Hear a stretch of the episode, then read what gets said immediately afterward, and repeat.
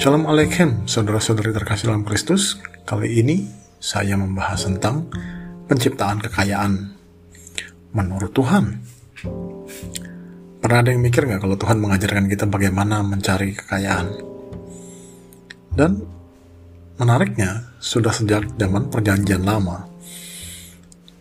Kita semua ingat cerita Kain dan Habil ya. Kain membunuh Habil, semua orang ingat itu. Tapi Sadar nggak kalau Kain sejak dikutuk Tuhan, ia mengembara dan akhirnya ia menikah dan melahirkan anaknya.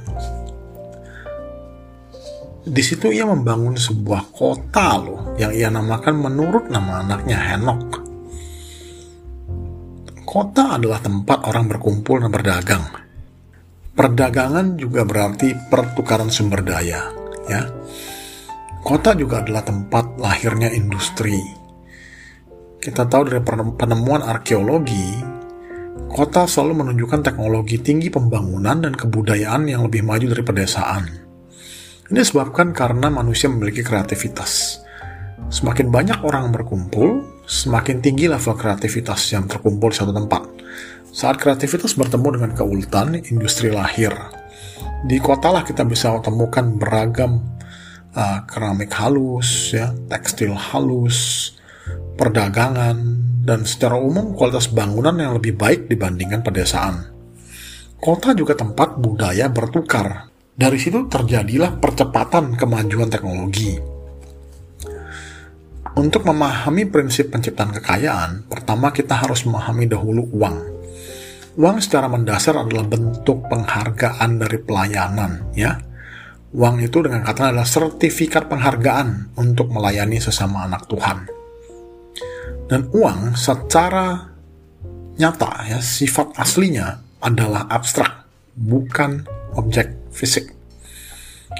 Jadi kalau Anda pikir kalau uang itu uh, dalam bentuk kertas atau logam, bukan itu uang. Ya, uang itu adalah nilai yang tertera di atas kertas ataupun kepingan logam tersebut. Saya bisa mengambil perbandingan begini ya. Bandingkan antara gitar dengan lagu. Oke. Okay? Kalau Anda mengambil gitar saya, saya nggak bisa main lagi gitar itu. Tetapi, Anda bisa mendengar sebuah lagu yang saya mainkan dengan gitar saya, dan Anda memainkannya lagi di gitar Anda saya tidak kehilangan lagu tersebut. Anda justru membuat saya lebih terkenal dengan menyebarkan lagu tersebut. Nah, uang tuh mirip dengan lagu. Ya. Sifat-sifat umum ya yang dimiliki oleh benda abstrak. Ini salah satunya adalah mereka tuh bisa diciptakan tanpa modal fisik. Anda tidak perlu mengorbankan objek fisik untuk menciptakan kekayaan. Ya, ini berbeda dengan produksi. Sambil contoh Anda menjual nasi goreng gitu ya. Anda butuh nasi dan perlengkapan memasak ya, bumbu-bumbu. Nah, semakin banyak nasi goreng Anda jual, semakin banyak juga kebutuhan akan nasi dan perlengkapan masak Anda. Anda juga mungkin harus membayar orang lain untuk membantu usaha Anda kalau usaha Anda laku keras. Sekarang bandingkan dengan ide, ya. Kalau Anda pernah dengar cerita Harry Potter, pengarangnya J.K. Rowling itu merupakan salah seorang penulis terkaya di dunia. Nah, sekarang pertanyaannya, apa produk yang dihasilkan? Apakah dia menulis buku? Bukan. J.K. Rowling menulis cerita. Orang menyukai cerita. Dan karena itu orang bersedia membayar untuk menikmati cerita-ceritanya dia. Cerita-cerita hasil karyanya didistribusikan dalam bentuk buku, ya, media cetak, digital, e-book, ya, audio, bahkan dibuat film. Tidak ada yang bersifat fisik dari produk yang dihasilkan. Ide.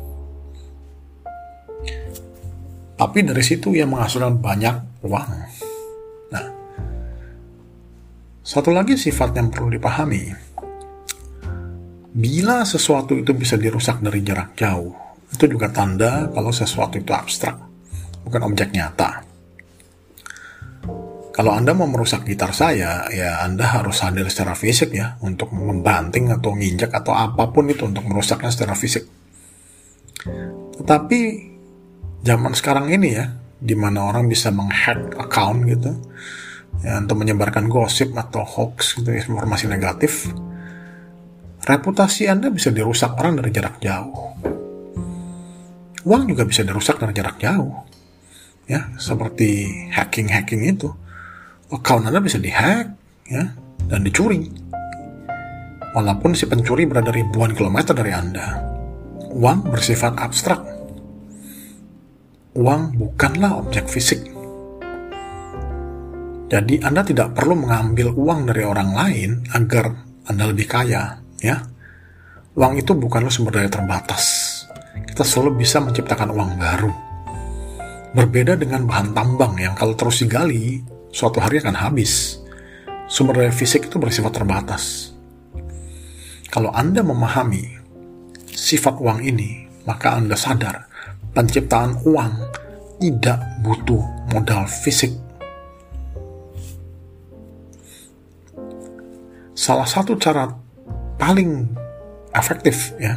Ini bukan bukan paling efektif lagi sih. Ini cara yang dijamin Tuhan untuk sukses ya. Adalah melalui jasa ya untuk melayani servis.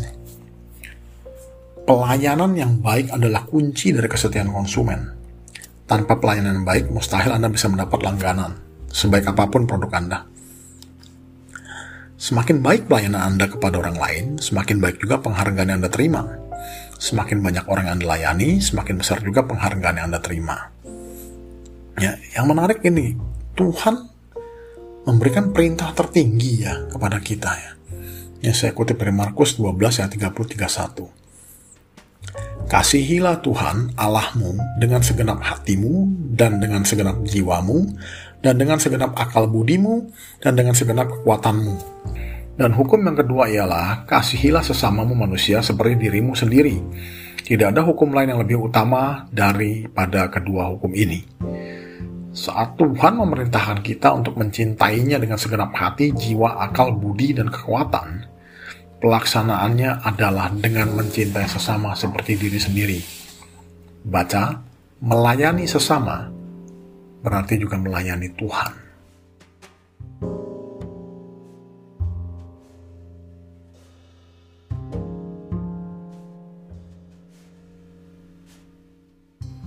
Di Matius 25 ayat 40, Tuhan mengatakan lagi, dan Raja itu akan menjawab mereka, Aku berkata kepadamu, Sesungguhnya segala sesuatu yang kamu lakukan untuk salah seorang dari saudaraku yang paling hina ini, kamu telah melakukannya untuk aku. Ini nih maksudnya makanya. Melayani sesama sama dengan melayani Tuhan. Ya. Karena itu jasa ya, melayani sesama adalah salah satu jalan terbaik untuk menciptakan kekayaan. Karena kita melayani sesama dan Tuhan sekaligus. Ingat, kita diciptakan menurut rupa Tuhan. Ya, di kejadian 1 ayat 27 dikatakan, maka Allah menciptakan manusia itu menurut gambarnya. Menurut gambar Allah diciptakannya dia laki-laki dan perempuan, diciptakannya mereka. Nah ini, contoh kasus ya, efektivitas dari pelayanan terhadap bisnis. Saya nyari celana sepeda. Seperti manusia pada umumnya, saya cari di pasar online Nah, saya ketemu dua penjual. Saya bertanya, keduanya menjawab pertanyaan saya dengan jawaban yang baik dan memuaskan. Karena saya masih ragu-ragu, saya tidak langsung membeli. Penjual bertanya, menanyakan kepada saya, kapan ordernya? Oke, okay, kapan saya beli? Penjual kedua menanyakan apa lagi yang masih kurang jelas, Pak, biar saya bisa bantu supaya saya yakin dengan order saya. Kira-kira menurut Anda pedagang mana yang akan menerima order saya? Jelas yang kedua. Karena mereka memberikan pelayanan prima. Ya, pelayan ini melayani sesama seperti diri sendiri. Pedagang pertama memperhatikan keuntungan dia pribadi. Pedagang kedua memperhatikan kepuasan saya sebagai konsumen. Inilah pelayanan prima. Berikan pelayanan prima secara konsisten, order pasti naik. Konsumen juga ingat pelayanan, nggak hanya harga termurah. Contoh Elon Musk, sekarang salah satu orang paling kaya di dunia ya. Bosnya Tesla sama Rocket X dan lain-lain. Kekayaannya itu dimulai dari PayPal. PayPal itu cuma portal pembayaran untuk memudahkan transaksi digital. Jadi ia memfasilitasi transaksi online dan menikmati komisi dari setiap transaksi. Karena ia melayani dan membantu banyak anak-anak Tuhan yang lain, Tuhan memberkati dia dengan kekayaan. PayPal dijual seharga 4 miliar US dollar saat, saat dia jual. Dan perusahaan itu nggak ada sama sekali aset fisiknya. Nggak punya kantor, nggak punya mesin, nggak punya pabriknya. Murni hanya portal pembayaran internet. Satu lagi contoh ya, eBay. eBay ini salah satu dari bisnis internet yang untung sejak pertama kali beroperasi. Ini langka. eBay ini pasar, cuma pasar digital, di mana semua orang bebas berjualan dan membeli. Nah, penjual bisa menjual langsung konsumen jadi dapat laba lebih tinggi nggak usah melalui pedagang ya, ya produsen ya hasilnya produsen bisa menjual dengan harga lebih tinggi dan pembeli bisa membeli dengan harga lebih murah. Dan eBay mengantongi sedikit komisi per transaksi.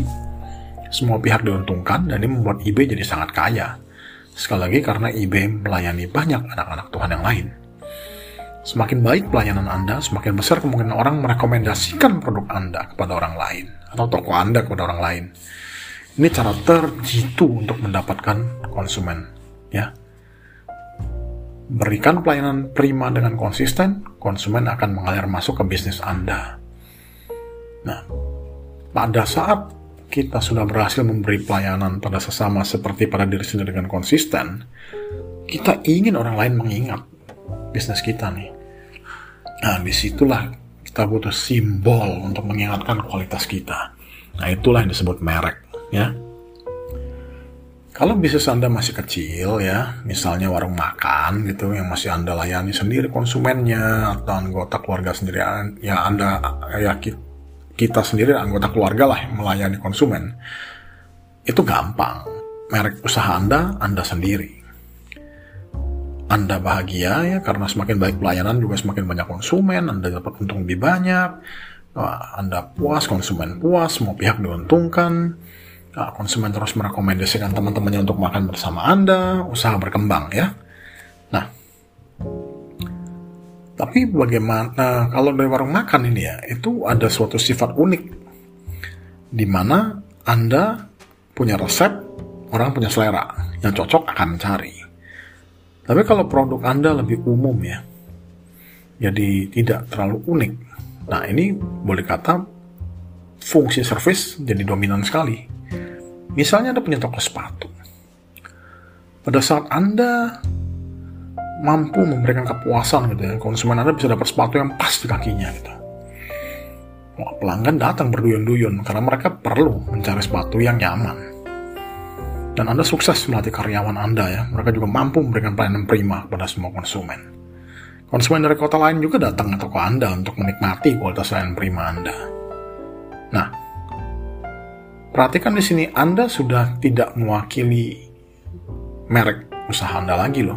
Sales Anda juga bisa menggantikan Anda dalam memberikan layanan prima. Dan itu akan bertambah lagi pada saat Anda membuka cabang di kota sebelah. Di sini peran merek jadi penting. Itu simbol. Simbol yang mewakili nilai pelayanan prima Anda. Pada saat konsumen melihat simbol ini, mereka akan diingatkan kepada produk, jasa, dan nilai-nilai yang Anda berikan. Ya, Anda menanamkan nilai-nilai pada merek Anda. Ini sebabnya mengapa merek harus menyampaikan pesan yang jelas kepada konsumen Anda. Ini sebab kenapa merek harus menyampaikan pesan yang jelas kepada konsumen Anda.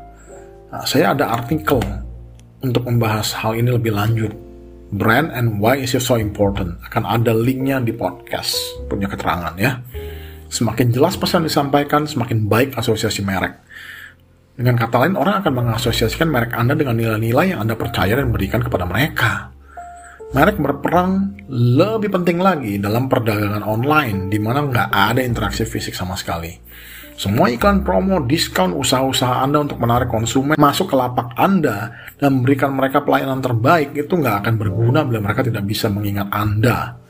Pelayanan prima Anda itu harus diwakili simbol yang khusus menarik gitu loh. Ini peran merek. Merek itu lebih dari nama. Merek itu juga harus membangkitkan emosi bagi konsumen Anda. Dia langsung diingatkan, oh iya, ini Anda. Saya dapatkan kepuasan dari kepuasan dari Anda. Servisnya bagus, barangnya bagus pengiriman cepat dan seterusnya. Karena itu saya juga menulis artikel mengenai merek ini ya, Guide to Ideal Brand ya, nama dan logo, warna dan sebagainya yang mewakili merek yang baik. Nanti ada juga tautannya ya, ini keterangan dari podcast ini. Nah, saya harap bermanfaat. Terima kasih saudara sekalian. Tuhan memberkati.